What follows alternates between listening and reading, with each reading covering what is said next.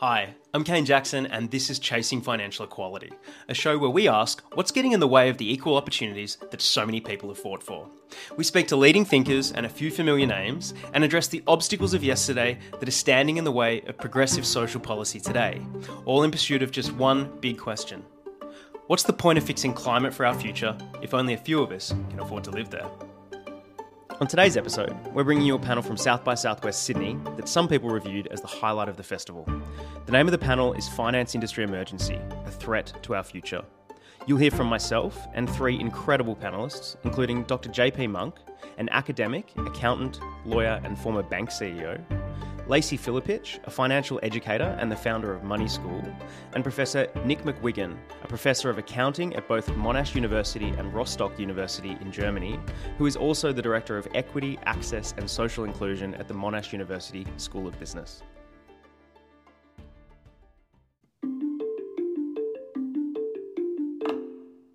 In the past 40 years, the finance industry has tripled in size. It's now the largest industry on earth and accounts for 25% of GDP.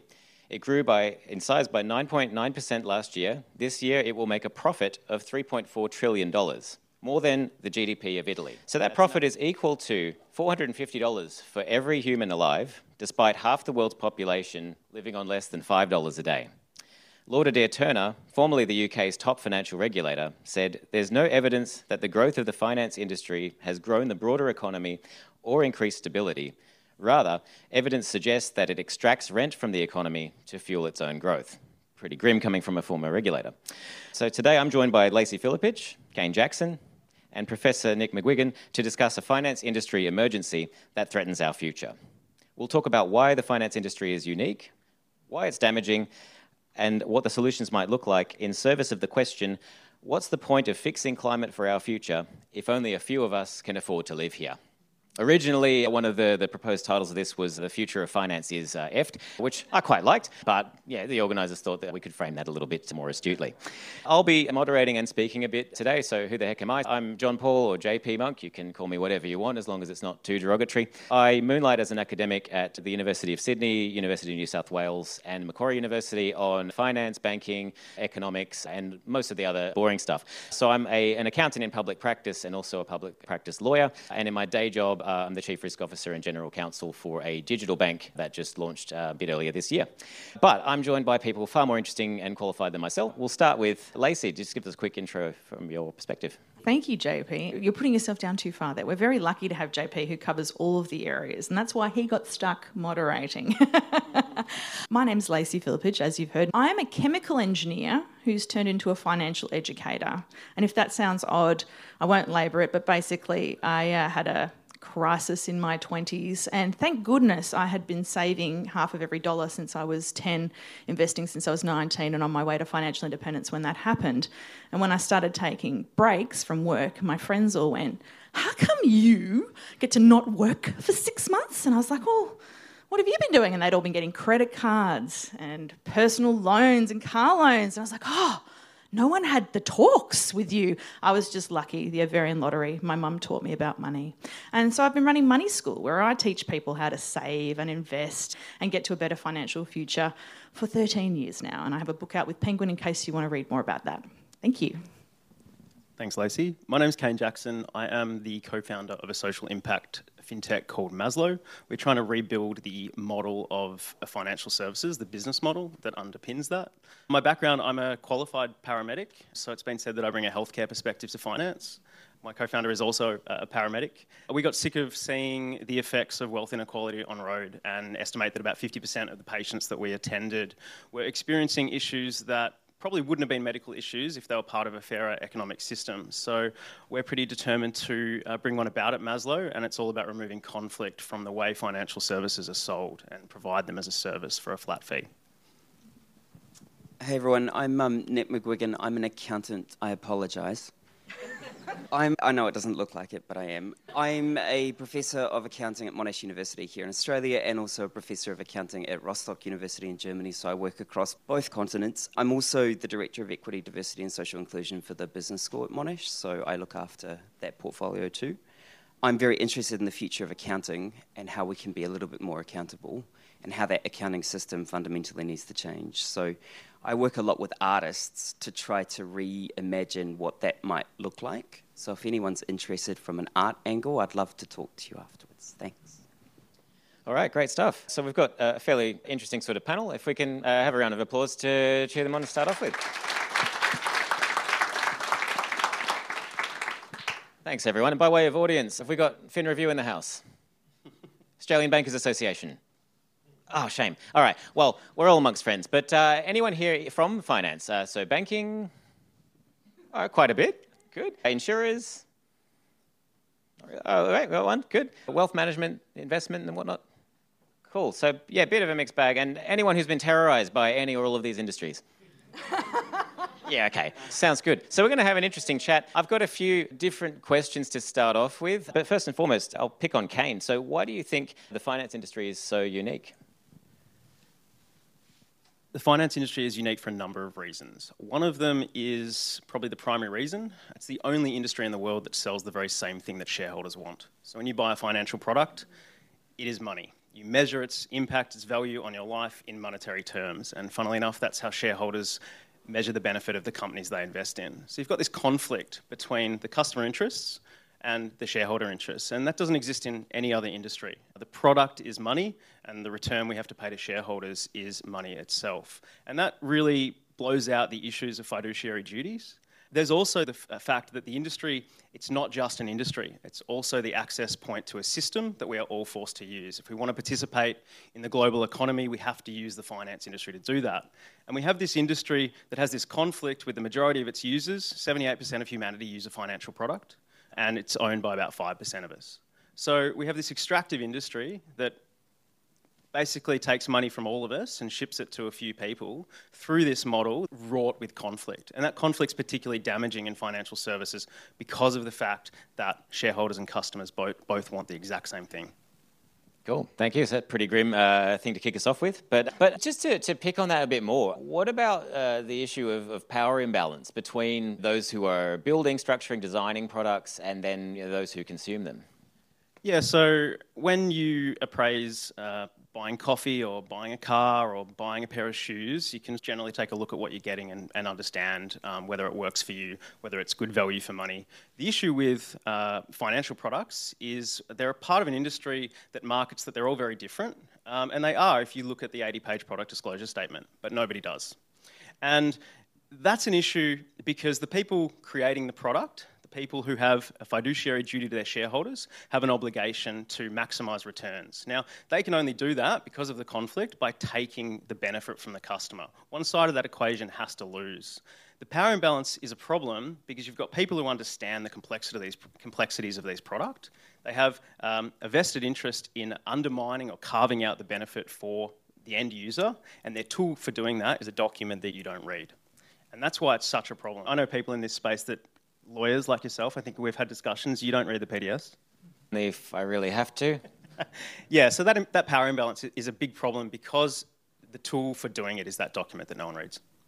Yeah, fair call. So, with that, whilst we'll try not to jump to the assumption that someone sits in a cold, dark room thinking about how to screw over society, hopefully it's not the case. What are the, some of the ways to, to combat that or defend that? So, I might just flick to Lacey. In terms of financial education, how does that go about trying to solve that problem? So, first, I'll comment a little bit, I think, on what Kane said. So, you could read that as it's intentional. I think the major problem is structural. And as an engineer, I think in terms of risk, and I'm sorry, finance industry, you're not as good at risk as engineers are.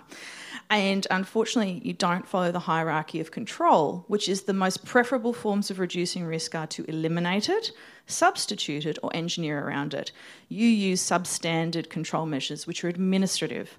PDSs, commissions. We agree we're not going to do the wrong thing by the customer. We make an, a, a commitment, I will do the right thing, but unfortunately, it's a systemic flaw. And we get taught as engineers if there's a human choice involved, it will fail eventually.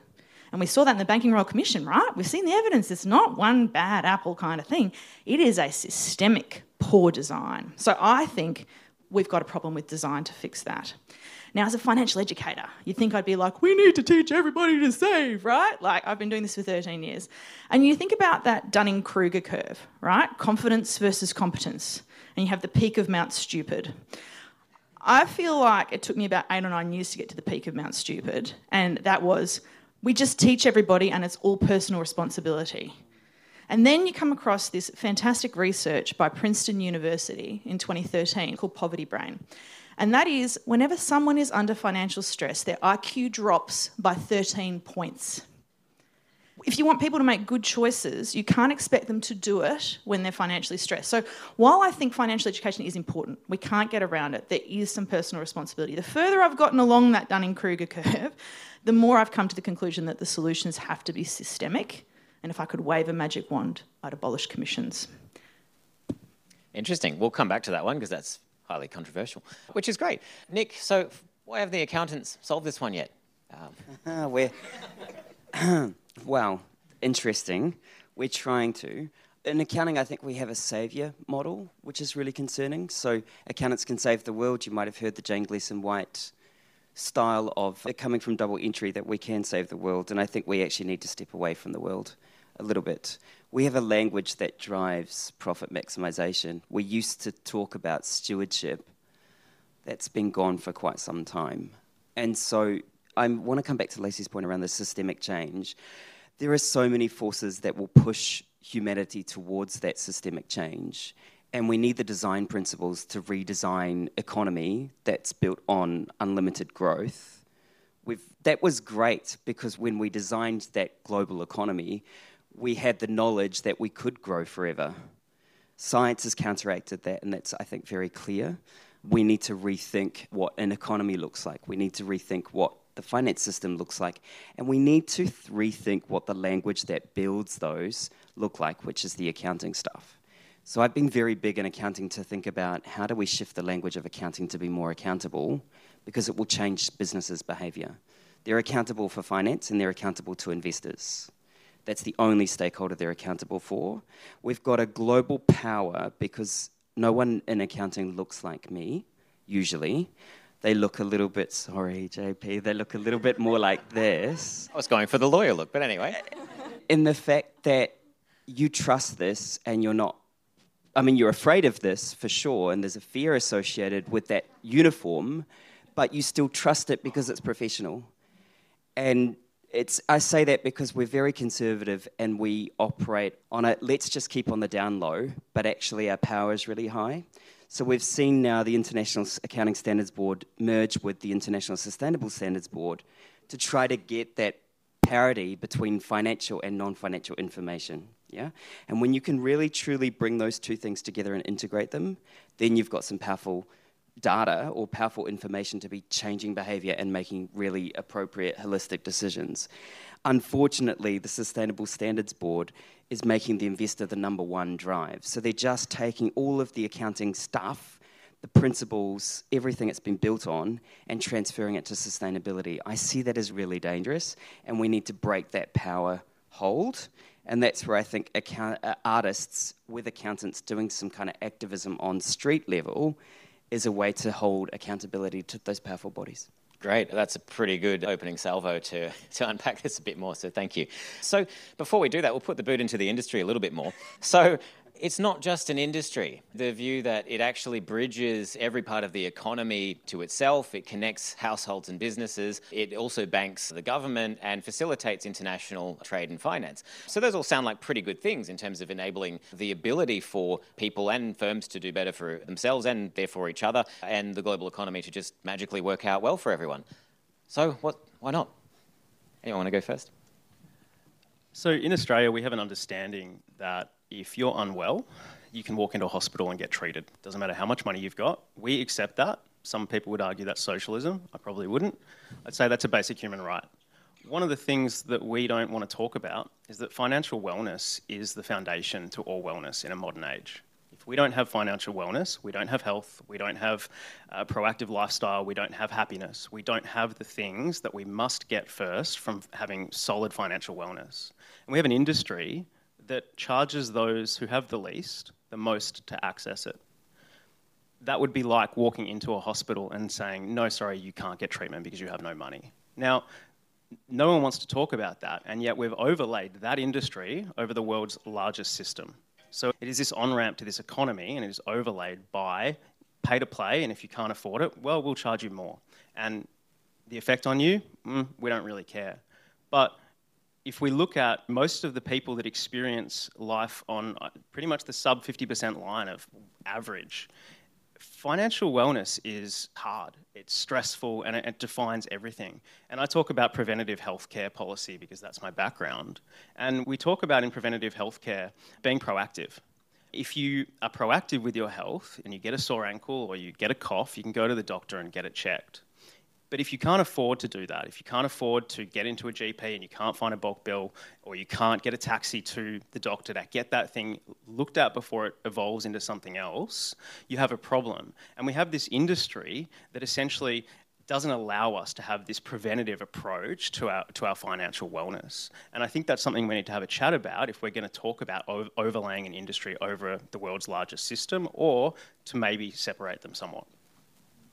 All right, thank you. Well, I'll put my uh, bank GC hat on for a minute and say, but Lacey, I, I gave the customer a comparison tool. So surely I've done my job. Um, what a kind man you are to give them a comparison tool. Who's used an online comparison tool like the one with the meerkat? Right. Okay. So there are comparison tools that are sales funnels and there are genuine comparison tools. And unfortunately, the ones that do the best SEO are the former. And unfortunately, it's not always easy to decipher. That's why we have privatehealth.gov.au. The government stepped in. That's why we now have Your Super from the government. So that there is this no commercial branding, no vested interest attempt to allow people to compare. Now, financial stuff is inherently scary for some people because they think it's about maths. If you got through year five maths, you're good with most money. But people see that and they just freak out. And they won't take the time or the energy because they're so worried. They won't ask the questions because it is a fairly big taboo to talk about money. Still, I wish it weren't. I wish it was like it was at my house where we asked how much does that person earn and how much did that cost and how do you pay for that and where does this work? So the, the thing I come back to is the difference between equality and equity. I really feel like we struggle with that in finance, and I think we struggle with it as a society. I think we are much more geared towards equality than equity and equality being this idea that you all get this, treated the same, and equity being we need to lift you up to the same level before we give you the same access. And I think that's the hard bit with anything to do with finance, including giving you a PDS, including giving you a comparison tool. There's assumed knowledge, there's assumed decision making capacity. And what if you're one of those people that's got that 13 point IQ thing? You still, even with all the best intentions in the world, won't make as good a decision as you would have if you weren't in financial stress and you will make a decision based on the end price and probably nothing else. And we know that the industry has an incentive to undermine the outcome by making it cheaper, by carving things out. And so you end up with that product all from that confusion because you didn't know how to compare. All right. Well, one of my favorite economists uh, is Arnold Schwarzenegger.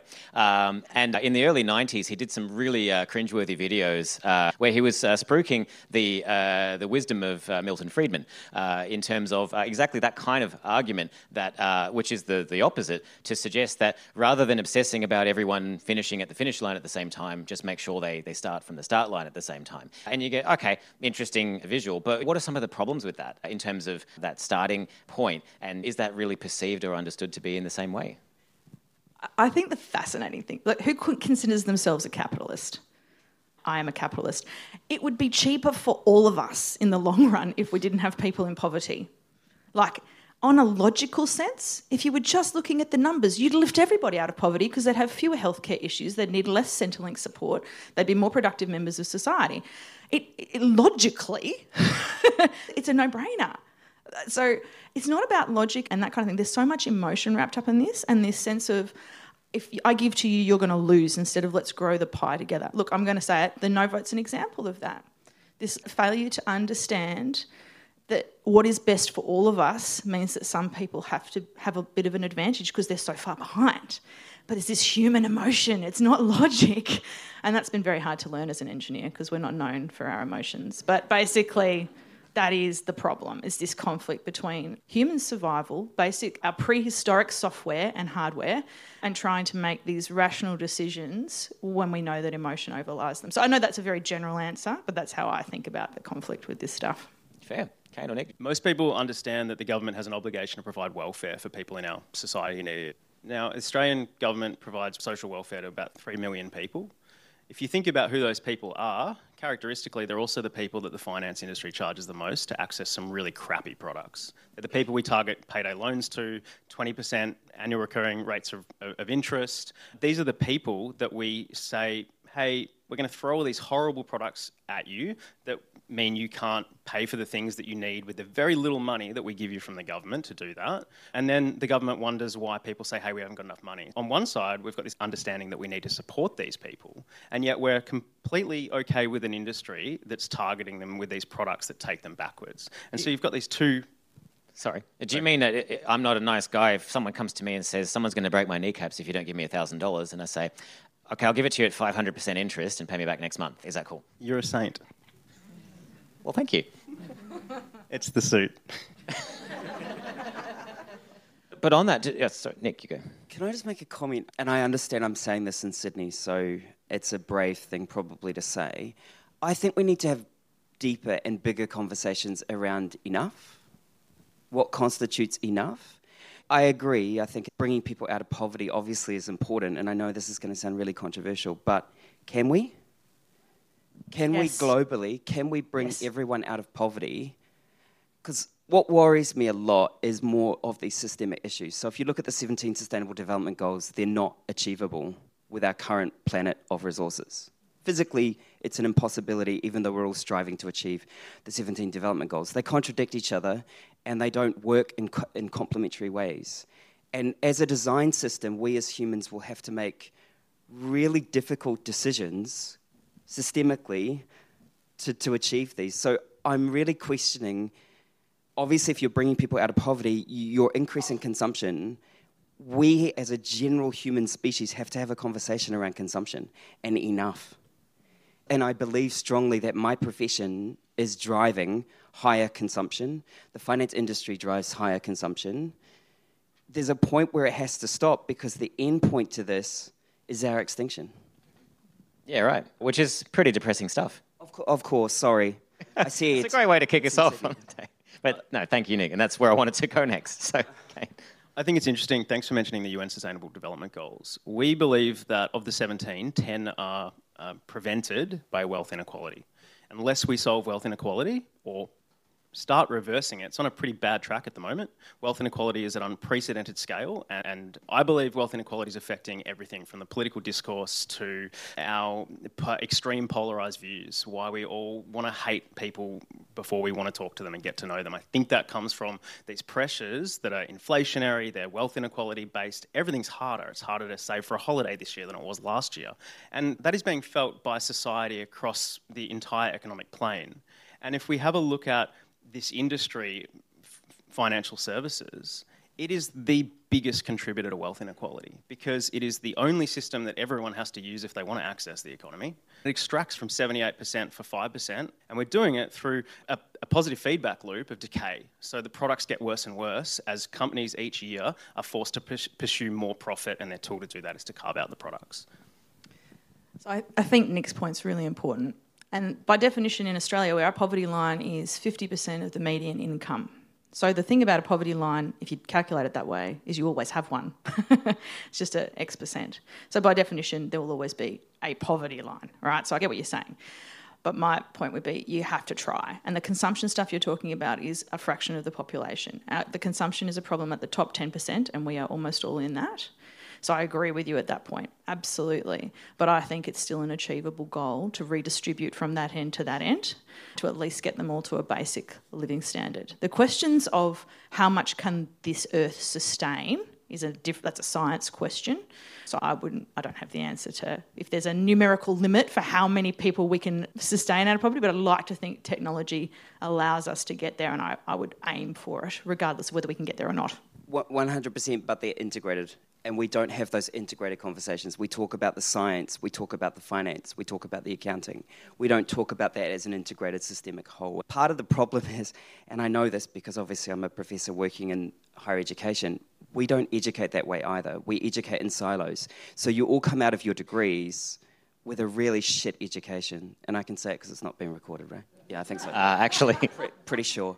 Um, But we need to move to complex, systemic, problem solution driven styles of education which bring these different things together so that you're working in interdisciplinary ways, so that you're more able to have those conversations when you leave. And I think that's part of our problem. We still think as humans in silos because it's easier. Can I ask your opinion? Sorry, I know you're the MC, but I'll ask Go for it. So, the, problem you're describing is a similar thing with engineering where we're taught to break a whole down into its component parts. So, you get analytical, you find the biggest lever at the bottom that you think is going to change your output, and you work on that. This is the opposite of systems thinking, which is about synthesis from the bottom up and understanding the big picture. Now, my understanding is accounting is that probably like engineers, very analytical, like to get to that point. Is that the sort of thing you're talking about? Yeah, exactly. Okay. Yeah. All right. Well, that's on the way to solutions, which is good. Otherwise, we'd send everyone a existential, depressive uh, slip into solipsism, which would be a very terrible outcome. Who here's eaten bread out of a dumpster? All right. One gentleman. I can say that I have. I know I don't look like it. And now it wasn't that bad. I used to work in Nightville. I saw the bakery guy throw it out there, and I was like, well, it's still clean. It's at the top, like George Costanza. So, why I say that is there's a difference between wealth inequality and income inequality. And I think one of the first steps to bridging that gap is most likely to first solve the income issue in terms of being able to feed yourself, not out of the trash, and then slowly work on other bits above and beyond that. And you've also got an issue where wealth inequality goes back thousands of years since the birth of banking or uh, accounting and other industries that precede it, which I won't go into. Now, that issue is that it's not your fault if you were born with a lot of wealth, and your strategies for preserving it, for growing it, will be very different from someone who has pretty much nothing and is trying to start from scratch. Yet, as anyone in Sydney can attest to, the prospect of ever owning a house if you haven't had one and your family doesn't have one to pass down is looking pretty grim. So, how do we deal with that wealth inequality issue? And is solving for income one of the steps to getting there? I don't know if anyone wants to step up first. Thinking about systems change, if the largest system we use is built to extract from all of us, we're already at a disadvantage. So there are a whole swathe of things that go into wealth inequality, education being one of them, intergenerational wealth mobility, all these sorts of things. But we all use this one system, and it is its intention, its its interest is to pull money out of our, lives and make our lives harder. The health system's not like that. So why is it that this larger system that we all use is like that? Unless we, if we talk about system change and from the ground up, or you talk about the largest lever that we could pull, that's a pretty big lever, and we're not talking about pulling it because it's a pretty profitable industry. It's the most profitable industry. Sure. Does education help, Lacey? I see you itching to. I'm not going to tell you not to learn about money. Not that I have a vested interest. Of course, so the way I think of it is this you have to play the hand you're dealt the best you can. So there's personal responsibility in that. But the best time and energy, if we have limited resources, is spent on systemic change, right? So I started out teaching people the personal responsibility line, and now I just don't use that anymore. I don't think that's fair for most people. And I think the problem with it is it's hard to understand the difference that some of the hampering happens. I'll give you an example based on gender because it's the best data we have. Women are 50% of the population. We have a gender pay gap, all that kind of stuff. Everyone looks at that gender pay gap and they go, well, it's 13% for full time workers, it's 22% for everyone else. So they think it's proportional. But it's not because of that minimum standard of living that the income inequality solves, right? So being able to get to, I can cover my living costs, I can put food in my belly, I can put clothes on my back, and I can get around. Right? So you have to get to that point first. And when you look at that's a certain amount, and we have a vulva tax, but we don't get a vulva discount on any of that stuff, okay? Like we still pay the same amount. So there's not that much left over for people versus what's left over for a man. And so the, the impact is massive in terms of how long it takes to save to get ahead to generate wealth. We've got a very interesting conundrum happening in Australia at the moment with the transfer from baby boomers to Gen X millennials oh, as they pass away that's going to further entrench this. Well, I inherited the house. I didn't even have to save for the deposit. So I think you can't have that and say to people, well, all you need to do is learn to save and invest and that'll be enough yes, that's what they can do personally, but I think anyone who's in a position like we are or uh, in the industry has to be committed to the systemic changes if we want to really improve lives, because there's only so much you'll get out of that. Just a stat on gender 32% of all women live in the 25% uh, of of the poorest houses in Australia.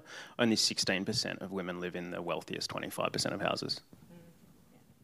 So, how do we solve for this? So, these conflicts we talked about earlier. So, we can remove them. There are strategies we can employ to try and uh, reduce it so that at least it slows down the rate of that uh, inequality growing. And how can we turn it around, make it go the other way? I'm really curious to hear from Nick about this the comment that you made at the beginning, so I'm giving you time to think about how you're going to answer this. that comment that you made at the beginning about we're taking accounting principles and transferring them into sustainability, because I think most of us would agree an existential threat for us is our planet surviving, right? right? So it's probably the most important one. How would you change those accounting principles, transferring them across? Is it that enough concept, or is there more to it than that? You can't. I don't think you can transfer the accounting principles across from the accounting system into the non-financial information. What I'm really curious, and if I had to solve this, I, I wouldn't be here. In terms of I would have retired, is the integration between the non-financial and the financial information. Those are two different languages non financial being a physical language that we measure, scientists do it all the time, and the financial language that we orchestrate. And thing that gets me a bit about that, thank you, about that is we, it's perceived as objective. If anyone knows anything about accounting, it's the least objective thing ever. But because it's numbers, we objectively believe in it. We don't talk about the assumptions that go into building it, etc. So, uh, my honest view is how we could try to mirror nature, create a system of accounting that's mirrored on nature. And so we do it all the time in sciences. We look at biomimicry and, and other ways of thinking. We're now starting to see some work being done in the mycelium, so mycelium being the communication tool for trees. So mycelium running under the ground and how it communicates with trees to be able to think about their resources so that they can balance each other. And trees actually collaborate with each other through the communication of mycelium. Accounting's communication, it's mycelium for an organization. It's part of every single part of your organization. It's just that it speaks in monoculture. Change the monoculture, and you've got a really nice integrated communication system. But to come back to that practical solution around wealth, to me, it's about collaboration. Our whole society is built on individualism and profit maximization. What about collaboration? And we've got cultures that collaborate. We've got the oldest culture, living culture on earth here in Australia that work on collaboration. I'm really curious about how we could listen and how we could take some of those learnings and bring those into our way. So, what we did practically in the business school is we created a really fluid space at the top. We run the only Masters of Indigenous Business Leadership program in Australia only for Indigenous people, but allowing that space for them to have these conversations, to take white ways, black ways, merge them together, and create new ways. What's really interesting because it's a fluid space, it's impacting back into our mainstream business school. So, unless we can bring those learnings and lessons together, to me, that's a really positive way to vision the future. It's a way to recreate systems, and it's a way to move to collaboration. It's that Australian thing, and it's the same in New Zealand. You, you mow your lawns, and everyone has a lawnmower on the street. I don't understand that because you could be, you know, those public strips? They do it in Bondi, I think. You could grow food on those strips, and then you don't need money to buy food to eat because you can just get it off the street as you're walking home. So, what happens if we share lawnmowers and we don't all have one? Because we only use them once a week for those fanatics, and most of us do it every three months, right? we talk about siloed thinking and siloed problems, and there's traditionally not been a lot of instigation to bring the conversations together and talk about the effect of these multiple phenomena. A few people in the world think we're experiencing a polycrisis at the moment. It's four independently extreme phenomena colliding. Wealth inequality is one of them, political extremes, climate change. We've never really had this driver or this desperate need to talk about how everything is related and linked. So, if we have a look at what's coming in the next 10 years for us, AI is going to be a big thing. Funnily enough, AI is going to give rise to the same kinds of problems that the finance industry does. It's going to wildly polarize the employment landscape it's going to bring issues that traditionally the poorer classes have faced. It's going to bring them well into the middle class, and people are going to struggle, struggle to find jobs. So, these issues that are perpetuated by this industry that's pretty shitty are going to start being perpetuated by other things as well. And talking about bringing together this conversation that was previously siloed, now is the time because we don't have a lot of time left. And I think, if nothing else, we're arriving at a point where we're going to have a critical mass of conversation around how is this all linked, and if we don't solve it, what happens. Hard act to follow. I've got very small things. so I mentioned at the beginning abolishing commissions. If I was going to trial one thing, that's the first thing I'd trial. Read my mind. Yeah, yay! Just because you pull out that conflict for people, you make it much easier for anyone who's selling financial products or giving the advice required to make those decisions. You pull their conflict out of it. You don't make them sit in a situation where they've got to choose between whether they're going to have enough money for to pay the car or the house or whatever versus the client getting the best versus a good outcome. And unfortunately, the quality of advice review has not gone there. It's depressing. We've had this chance and we've cocked it up. Anyway, but that's the first thing I would do. I think the second thing, and I, did anyone go to the compassionate capitalism panel yesterday afternoon? I asked the question, and it's so nice. I've asked it for the last three years. It was lovely to hear it said. I would change non executive director responsibilities and I would make it that whole yes survival of the company, but not at the expense of like the wording was used yesterday. So the idea that a non-executive director can lose their personal fortune. And it is their personal fortune because they're not an executive director. If they make a decision that means the shareholders aren't happy enough, and because the shareholders basically, we do vote differently, but mostly it's about the returns they're going to get, the dividends and the growth. If we can change the way non executive directors see that risk, then I think we would be able to turn turn corporate culture quickly. So I, that's my two little levers I would do. The, so that's systemic ones. On the personal responsibility side, I would try to make sure people had tools to be able to make good decisions when they're in financial stress. Knowing that, and, and if you've ever, this is that whole, and I grew up in a liberal voting household. We, if anyone who did, you probably grew up hearing that poor people make bad decisions, and of course, that poverty brain research reverses that. People make bad decisions when they're poor, we all do. It's just where poor is for you on your brain. I would try to make sure there were enough tools available for people to make decisions. I think technology is going to help us there, especially when we consider there are only 750 financial counsellors in all of Australia. And financial counsellors are the people that, you know, one in eight adults lives below our poverty line. One in six kids. They're like the first stop, and they're very heavily booked because there's so few of them. So I would focus as much energy as possible on helping those people make good decisions and that is, I think, I would love to see Money Smart, ASIC, all those groups heading that direction. I am not seeing it yet. I was going to say ASIC has a website called Money Smart. Doesn't that solve everything? It sucks. I'm so sad. It used to be amazing. They refuse to refer out. Mm. Refuse to refer out. Conflict. Exactly. And I understand why because trying to manage those sources is very hard. And anyone who's done a Google search, like how do you define what's a sales funnel versus what's real education, right? But that's very hard for the average person to do. They are managing their risk well. They are not delivering the service that they used to. It is sad. And everything they touch, I'm just going to have a bit of a bitch and moan about this for a minute. Because all of you are going to go, and I hear this all the time, we need to put it in the curriculum. It's been in the curriculum for 12 years. 2011, we put it in. Guess what's happened to our financial literacy? We're six months dumber. It is, we have done a terrible job of it. Everything that government touches with that stuff has not worked. We used to have that Money Smart program in West Australia when I first started my business. We didn't have it in the curriculum. 2010 I started, 2011 it came in. 22 schools. When they closed it down, it was down to eight schools. They're not the people to lead this. We need someone else to lead it. And unfortunately, it can't be people who sell financial products because they have a vested interest. They have all the money to do it. So we're in a bit of a conundrum there with where best rests, but I don't see the leadership that we need to actually progress that emerging yet. I could be ignorant. I am on the outside. There's probably wonderful stuff happening, but sorry, I don't see it. Kane, what about alternative solutions to serving these products and delivering them to the end customer? We need to change the way we sell or provide financial products. It's that simple we need to change the monetization moment from the decision a person makes and that a company has an in- interest in influencing. We have these companies that are out there trying to influence influence us through marketing 30 second, 30 second ads about a product that's got an 80 page product disclosure statement that no one reads. We need to change that. We need to stop monetizing that because that's the conflict.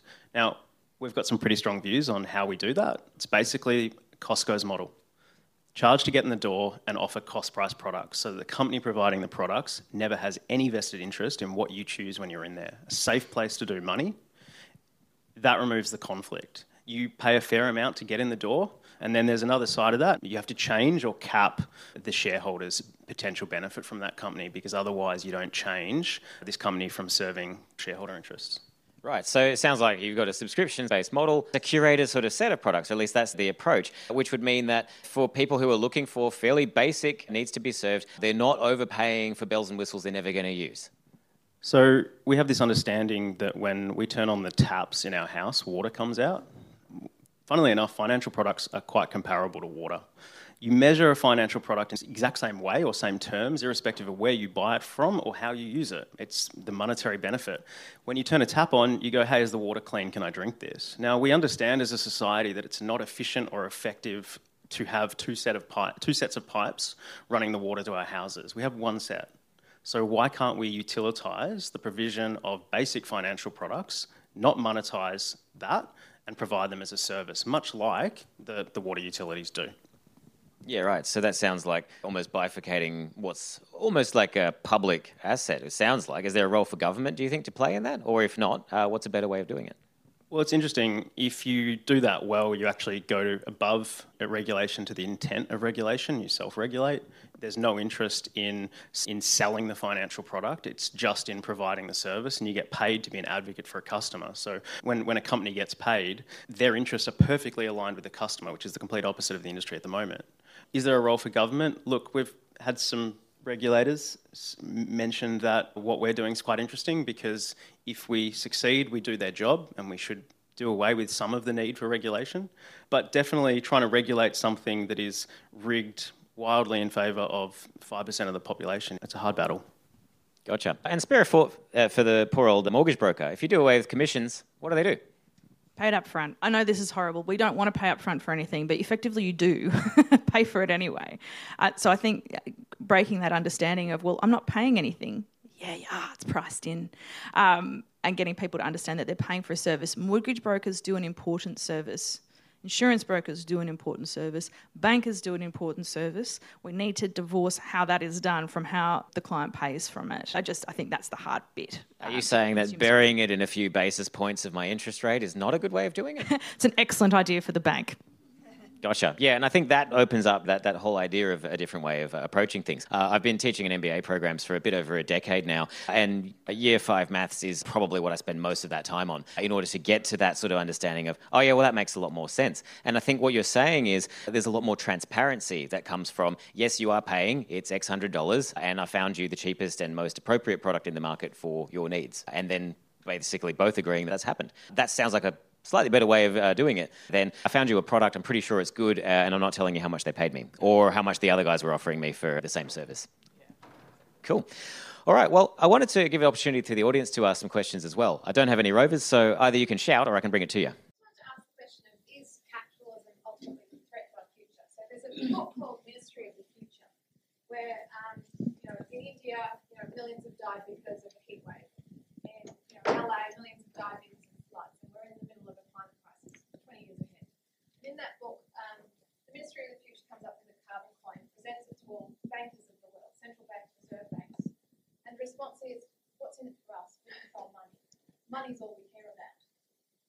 Um, can I ask the question, why are we so focused on money as the ultimate rather than so capitalism is still the best option that we've got that I'm aware of. Like it's still, even for all it sucks, it's, it's just how we've executed it. I always think about it, it's good theory, crap execution. And I think Nick pointed that out. It was all based on this idea of we could have infinite growth.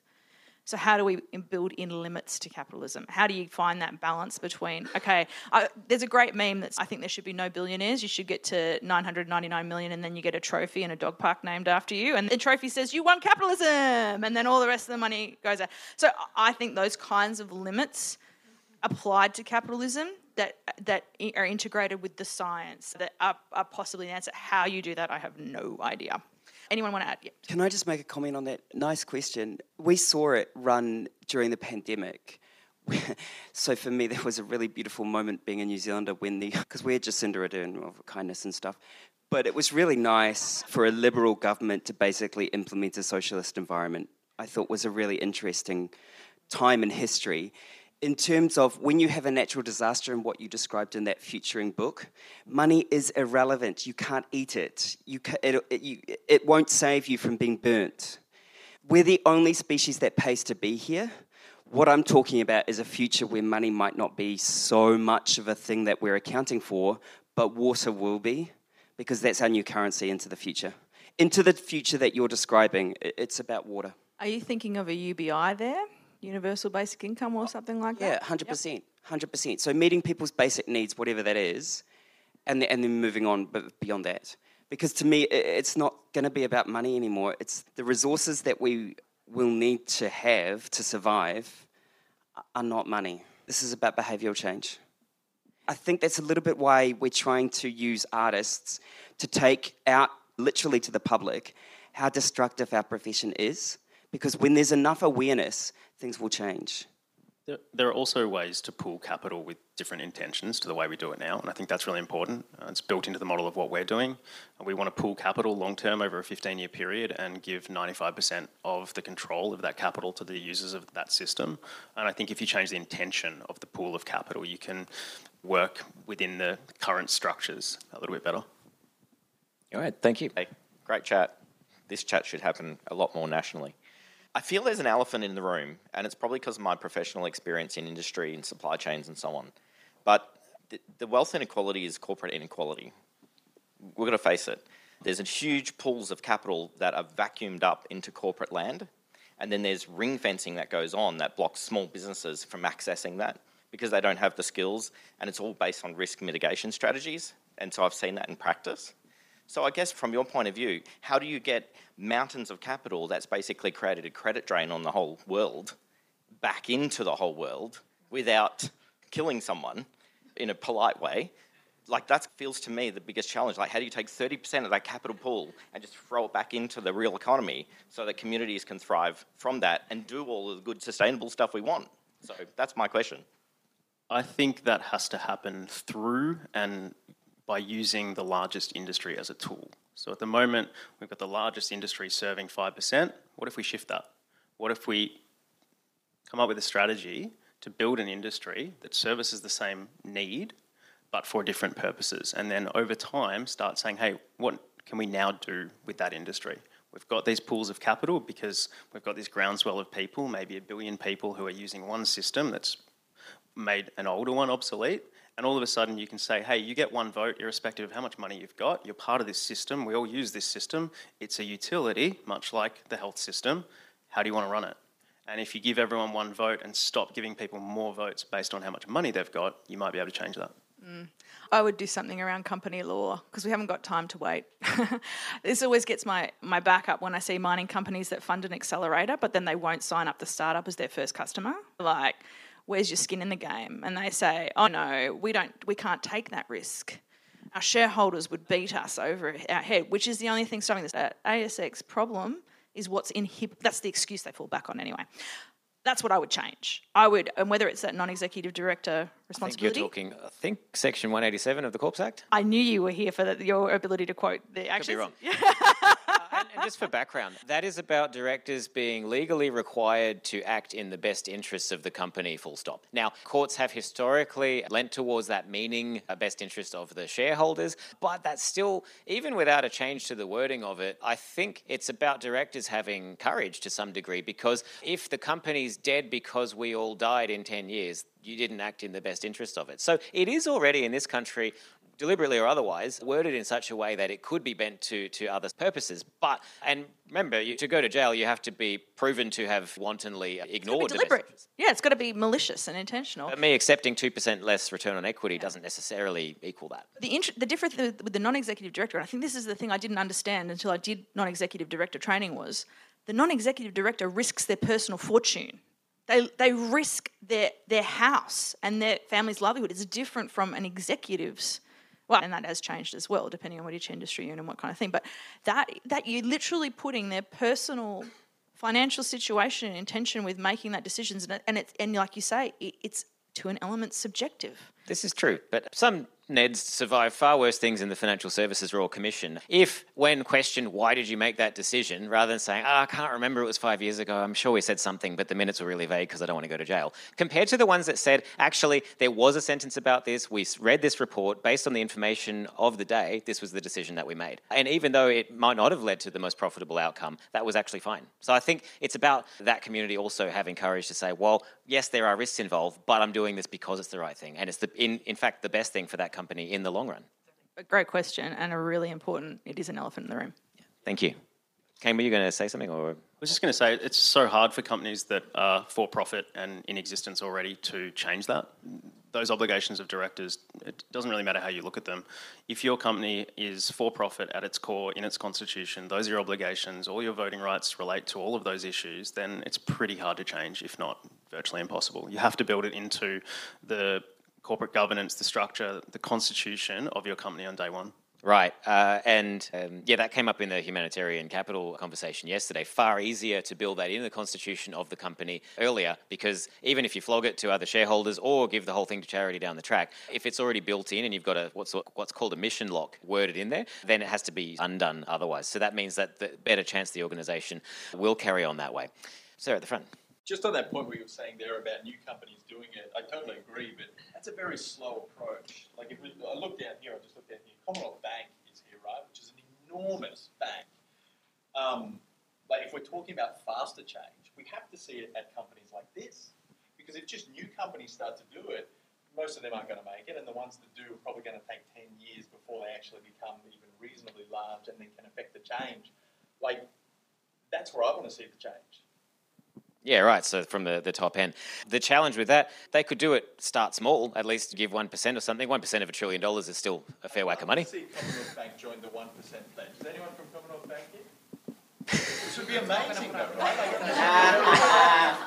This would be a very brave step, and not only a brave step, but I feel like it would be um, like like leading. And then Mm. others could look at it and be like, hey, that's you know that's great. And then maybe Westpac does, and then maybe NAB does, and kind of the waterfall approach. I just Right. feel like I, I certainly believe that finance is the most powerful tool we have for social and climate. And we're talking about, you know, the climate issue has a really short deadline. Mm. I mean, we have to fix the inequality. Right. We have a shorter deadline. And how are we going to make it a shorter deadline when we can't even look at companies like Commonwealth Bank? Just have to like they're not going to do it because they liked it and they want to feel like good humans. There's an ex- I would go. I would go psychological. government in first. Uh, okay, here we go. I would go government first. Okay, no, I, I would argue there's an example in the room. You said it has to happen at that top end of, of town. Upbank is about to overtake in the youth market the Commonwealth Bank in terms of customer numbers, right? Now, what if Upbank, when did you launch, Dom? How, how many years ago? 2018. What if an, an Upbank or Upbank equivalent launched with a different motivation or a different intention? They've still acquired 700,000, nearly a million customers. It's still going to take decades. I'm sorry, but Uh, no, absolutely. But Up has proven that with the right messaging to your customer, you can acquire it. Now, what if we start having more social impact ventures that are of that magnitude and scale? Maybe we can change it from the ground up still. Can I jump in? For me as an entrepreneur, to actually accelerate my business, right, I have to put my house and all my personal assets on the line, as you said. There's no other way. And then you're 13 IQ points dumber. I always wonder why investors want dumber founders. Why would you do that? What if I went to the bank and they said, guess what, we've got 1% pool that we can just throw at anything and let's just, let's, let's just back it. Like this place would be packed, Right. right? This is the innovation that the world is saying we're starved of in terms of sustainability. We'll throw the money back into that and just let's see what happens. Which is the model that the Atlassian Foundation is pursuing at the moment. Yeah. because We've got to get away from this risk aversion in startups and failures and stuff like that. Just get rid of that crap and just going, okay, let's throw capital right at these problems and stop letting it be in the pool and being in this profit ring fencing crap and actually just make the difference. Right. Is it that? Not necessarily. I'll wind up that question and then I'm going to do one last thing. And then please bring that energy to some private conversations because this is awesome and why we're here. The issue is probably with the shareholder base. If the shareholders could vote that, yes, I want to be part of the 1%, and this is where the big super funds and some others really have large uh, institutional block holdings, and if they themselves have ultimate holders who want that, that will drive that change. So you might actually, what terrifies the director is, oh, what if the shareholders crucify me for saying this? Um, but that won't happen if the shareholders actually want that themselves. So I think that's what may may actually bring that change faster. And that means having courage to put it to an AGM and actually test it rather than just assume that they'd never go for it. So, right before I let our panel go, you've got 10 seconds each. What's one thing that people can take out of this? What's a, the most powerful thing that they can do to help drive the change to, to solve this problem? I'll start with you, Lacey. I'm just going to ask you all to remember it's not that poor people make bad decisions, it's that we all make bad decisions when we feel poor. So have some empathy when you see people make those bad decisions. Thank you. If we don't get the world's largest industry working for the people it serves, we're screwed. Collaborate in all you do, I think. Awesome. All right. Well, thank you so much. We've got 20 seconds left, but thank you for being here.